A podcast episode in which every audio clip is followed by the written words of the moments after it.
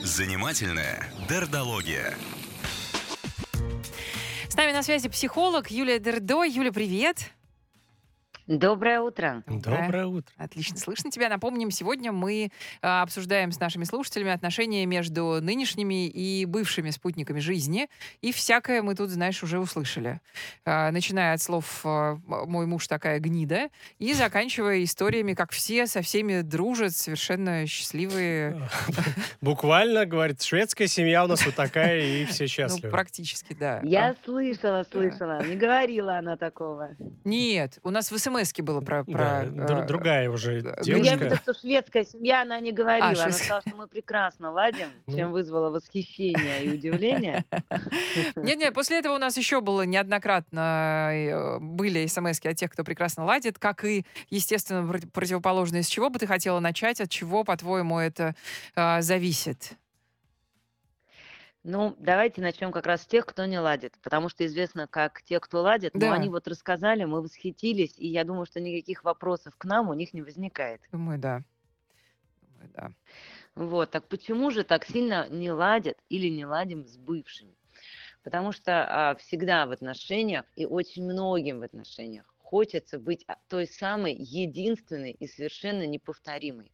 И когда есть такой а, сильный-сильный вопрос к своей ценности, насколько я вот та самая или тот самый, и не просто вопросы к своей ценности, а ну, это какое-то больное место про свою ценность. И очень важно и очень нужно, чтобы партнер или партнерша все время подтверждали, что вот ты для меня все и, и всегда. И вот так обезболивали.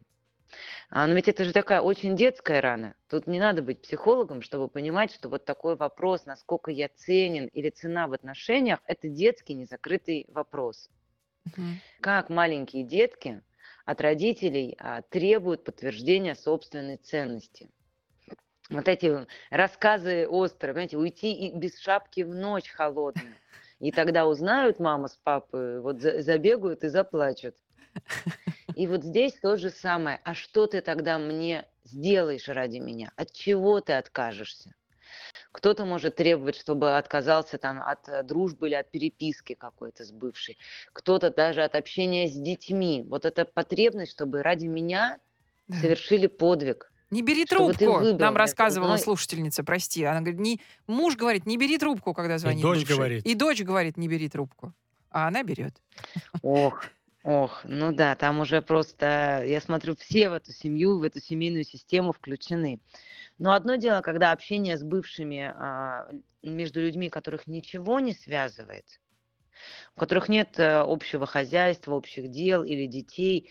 И, понимаете, вот в таких вещах всегда очень трудно отделить как здоровую какую-то ревность от э, вот такой токсичной. Как мы с вами говорили, что чувство вины может быть абсолютно здоровым и помогать нам ориентироваться в окружающем мире, так и токсичным чувством вины, когда я за все везде виноват. И одно дело, когда отношения с бывшим, ну, они правда не завершены. И правда, бывший непонятно почему, на каких основаниях занимает огромное количество пространства. И ну, есть такие понятия, когда незавершенный брак или незавершенные отношения, когда люди могут быть уже по нескольку лет в новых отношениях, но при этом эмоционально состоять в отношениях с прошлым. Серьезно? Годами? Ну, конечно. Ну, годами, а иногда и, и на всю жизнь остается связь вот этого первого брака. а, и, и, и там, несмотря на то, что есть уже и второй, и третий, и пятый брак после этого, самые, например, такие вот сильные связи эмоциональные все равно остаются еще с первого брака. А какие-то есть признаки? Мне кажется, мы с вами Ну, перечисляли о Ну, признаках. напомни, давайте пожалуйста, поговорим да. про них. Мгм. А, Смотрите, что такое завершенные отношения? Завершенные отношения– это эмоционально тихие, ровные и спокойные. Как мы говорили, стопроцентное залипание и влипание прошлое, люблю, не могу жить, ну, в общем, все, хочу звонить, вернуть. Это у нас незавершенные отношения, так и жесткое бойкотирование, прерывание связи, невозможность слышать имени бывшего в суе – это тоже признаки незавершенных отношений. Даже если человек это делает для Признаки- того, чтобы, э, чтобы просто ну, забыть, чтобы успокоиться. Мгм. Ну смотри, ну в остром Именно. периоде, конечно, иногда просто надо поставить все на паузу, дать себе выдохнуть и так далее, но мы говорим о тех отношениях, которые длятся через годы а, после ну, там, развода или расставания. Признаки незавершенных отношений – это скроллинг своего бывшего или бывшей в соцсетях. Когда нет-нет, дотянется рука проверить, посмотреть, как у него дела, с кем он, что он и как. Попытка собирать сплетни. Где он, с кем, ну вот вы с ним или с ней встречались, расскажите мне, как он там поживает. Постоянные внутренние разговоры и попытка доказать и завершить прошлые разговоры. А вот смотри, как я без тебя, или вот как хорошо, наконец-то ты поймешь, а, в чем будет дело. А также признаки незавершенных отношений – это невозможность пересечься в одной компании совершенно случайно или где-то встретившись на улице, просто нейтрально, ровно поздороваться. То есть такое тотальное избегание невозможности общаться со всем. Ну и плюс вот эти там разделы, если все еще что-то осталось, бывших друзей, если вы меня позвали, его не зовите, или детей, что вот а вы к маме относитесь так или так. То есть вот это незаконченное соревнование, конкуренция, большое количество злости или тоски вот во всех этих проявлениях являются признаками незавершенных отношений. Качественные, эмоционально завершенные отношения, они очень ровные. Когда мысли или мысли о бывшей не занимают буквально больше там какого-нибудь одного процента времени в моей жизни, когда специально нет никакой потребности что-то узнавать или прояснять, но при неожиданной или случайной встрече на улице или в гостях можно соблюдать нейтральность и поговорить ровно вот как со знакомым. А что делать спутнику, ну, на- на- настоящему спутнику, который понимает, что вот кажется, кажется, что-то не то произошло вот. в моей и это жизни. прекрасный разговор. Да. Мы начали с того, что почему спутники это так часто манипулируют, ставят условия, ровно как то те детки, что мамочка, а если ты меня любишь, ты сегодня на работу не пойдешь. Вот если бы ты меня любила, ты бы осталась сегодня со мной. А, и вот такую проверку собственной ценности, да, как я уже сказала, устраивают те, кто ее не чувствует. Но мы не можем сказать, что все, кто против бывших, а, вот, не, не чувствуют себя самоценными сами. Может быть, правда, здесь человек живет в условиях таких да, незавершенных отношениях с прошлым. Как это понимать? И тем, и другим, и кто поранен, и кто не поранен, в первую очередь я бы ну, порекомендовала сфокусироваться на то, что есть между нами – на то, что есть между нами. Хватает ли мне внимания от моего нынешнего там кого, как на бойфренда, супруга. Мгм. Вот как он сейчас ко мне относится, когда я прошу подарить цветы, дарит он мне их или не дарит? Или когда я прихожу домой и прошу ее приготовить мне ужин, а, ну, она это делает для меня или нет? Когда я прошу пойти со мной погулять или подержать меня за руку? Вот между нами это происходит, если между нами этого не происходит, то первый вопрос, что не так с нашими отношениями, что у нас нет этой нежности, близости, желания подержаться за руку а, или подарить друг другу цветы. И, ну, а если это не между нами, то вот просто человек говорит, что а этого я делать тебе не буду, цветы дарить не буду, пораньше домой приходить не буду, отстань, Мгм. то дальше второй вопрос ко мне. Зачем я нахожусь в таких отношениях? Чем я себя успокаиваю, что это будет когда-нибудь в будущем? Почему я прячу свои желания и начинаю подавлять, ну да, действительно, наверное, со мной что-то не в порядке, что я хочу цветов, а, которые только погибнут в вазе. А, Очень часто люди не смотрят честно на то, что есть между нами, чтобы не принимать никаких решений. А куда эту энергию боль девать? А тогда она уходит в конкуренцию. Вот, мне ты этих цветов не даришь, а бывший своей дарил. Мгм. И дальше вот вместо то- вот эта сила, которая приходит защитить нас, забрать нас, возможно, из тех отношений, которыми мы недовольны, или менять наши отношения, что тоже требует сил. Куда девать эту энергию, если менять здесь и сейчас что-то страшно? Вот тогда начинается поиск своей правоты по соцсетям. Ах, вот ее он на годовщины звал и в ресторан водил, и цветы дарил. Это на меня ему жалко денег. И вот эта война с прошлым, с одной стороны, ну, очень болезненная и тяжелая, а с другой стороны, забирает все силы, которые могли бы пойти на то, чтобы я пришла и сказала, что вот смотри, мы с тобой живем там пять лет, и цветы ты мне не даришь, и в рестораны мы не ходим, и если сейчас что-то не сделать, мы будем жить так еще ближайшие 25 лет. Да. Давай с нами разбираться. Ну, здесь, конечно, если его э, все устраивает, чего тут разбираться? Да, и Тут тогда такая, да. приходится делать неприятное решение, что его Да. все устраивает. И, видимо, даже для меня на какие-то уступки он идти не хочет. И я живу там с мужчиной или с женщиной, который устраивает все. И в том числе а, то, что мне в отношениях с ним больно. И вот они, вот они эти сложные решения, которые тогда надо принимать. Слушай, иногда бывает, что А вроде бы... зачем мне их принимать, если я могу кричать, Мгм. что «Эй, смотри, это она, она нам жизнь испортила».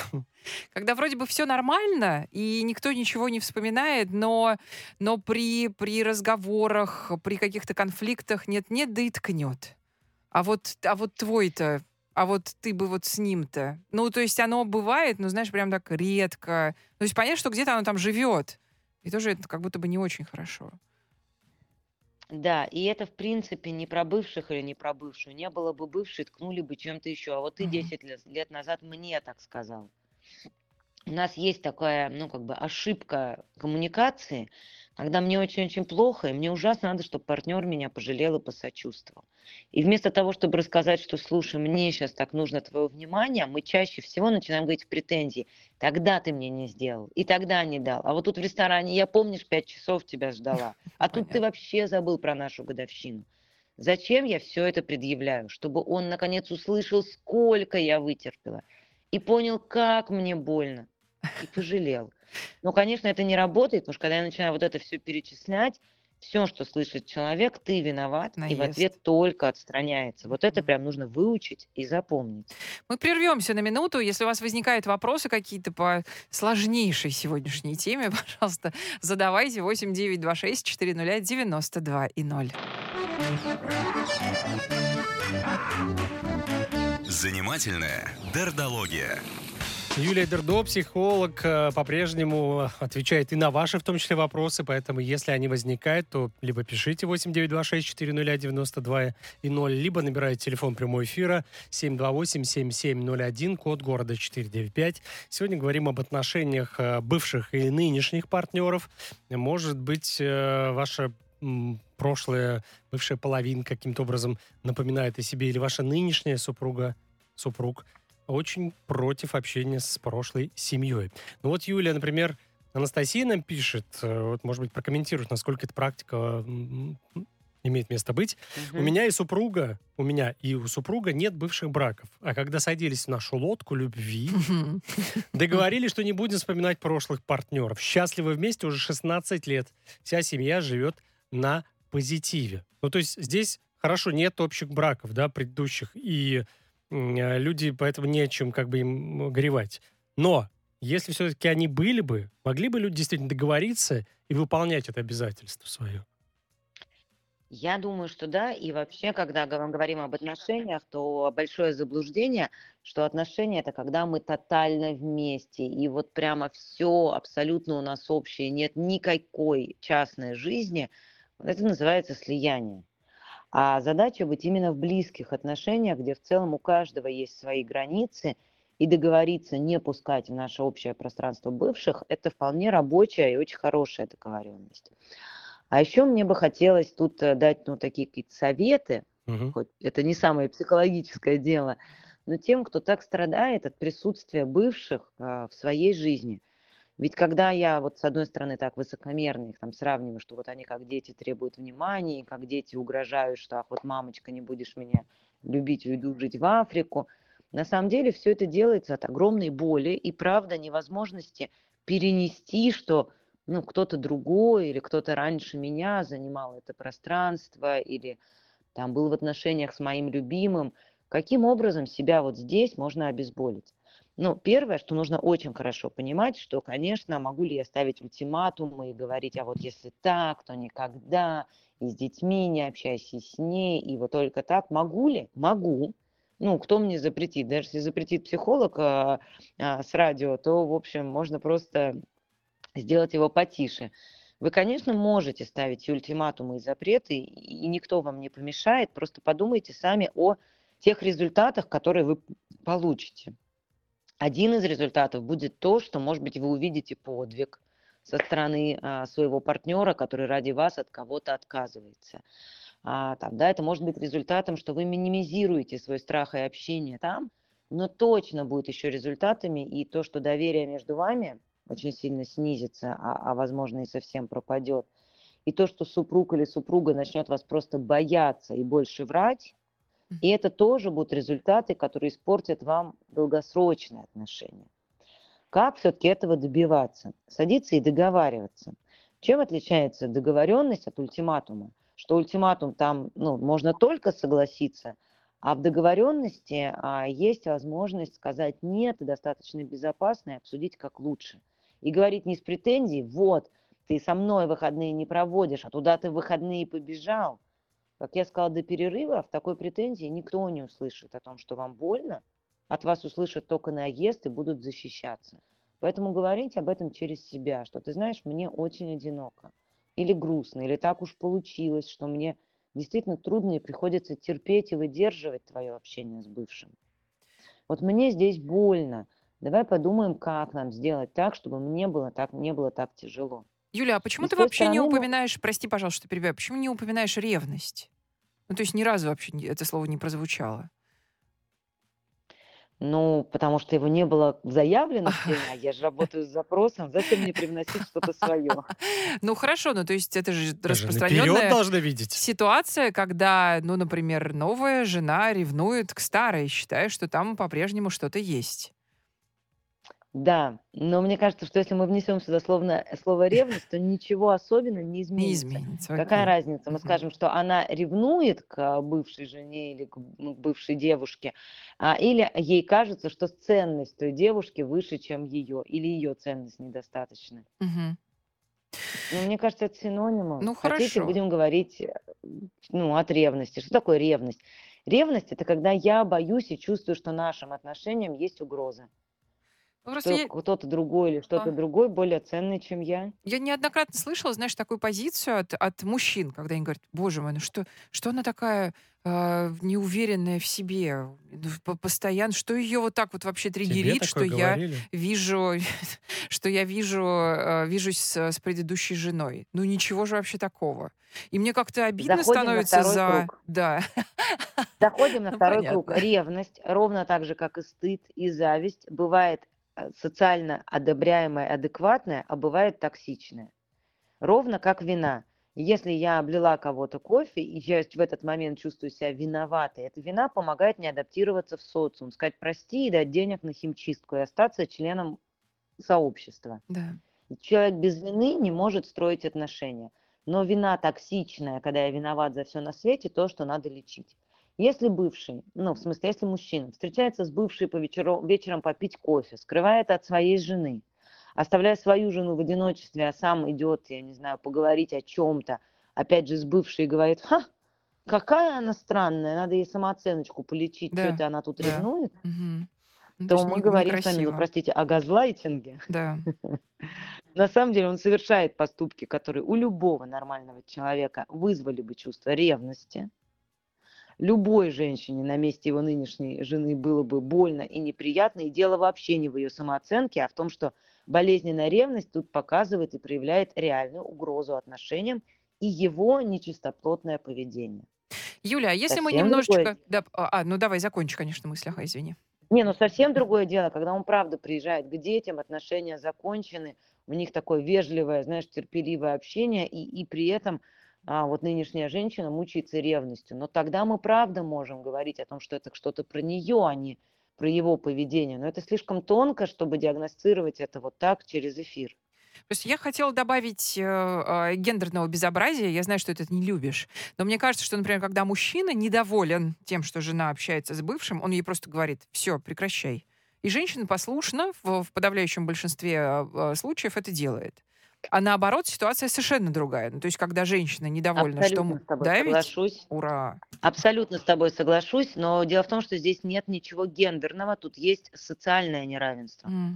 Мужчины у нас, как мы знаем, гораздо меньше ценностей видят в общем в отношениях, реже зависят от женщин и, в принципе, решают вопросы силовыми методами. Я сказал, чтобы юбку не носила, никуда не ходила, бывшему не звони. Нет, вали отсюда.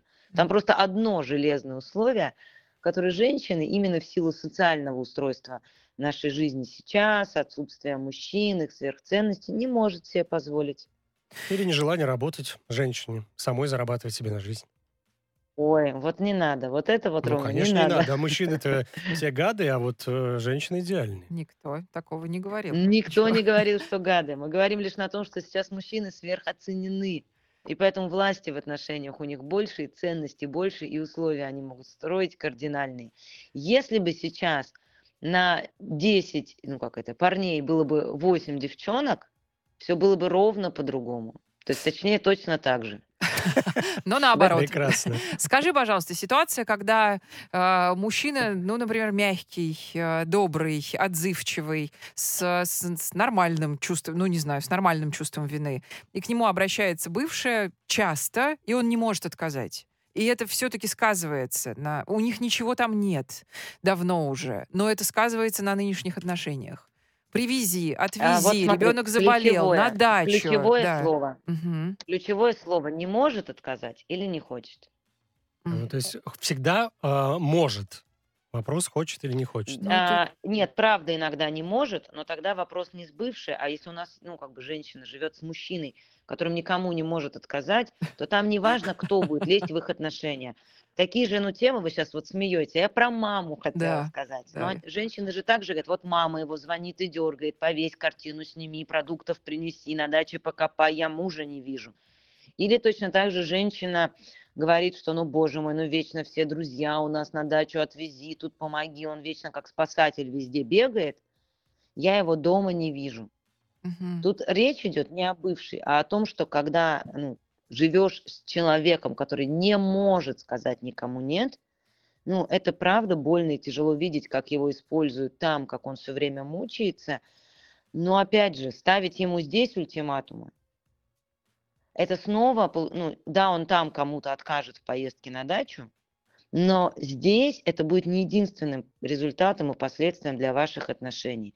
Скорее, наоборот, создавать здесь пространство безопасности, где он может оказывать, отказывать мне, не сталкиваться с этим, с моим отвержением, получать то, что я его решение уважаю, это даст человеку больше сил спокойно отказывать там. Спасибо Но большое. по-хорошему Мгм. обозначить эту проблему и идти в терапию. Спасибо. Психолог Юлия Дердо была с нами.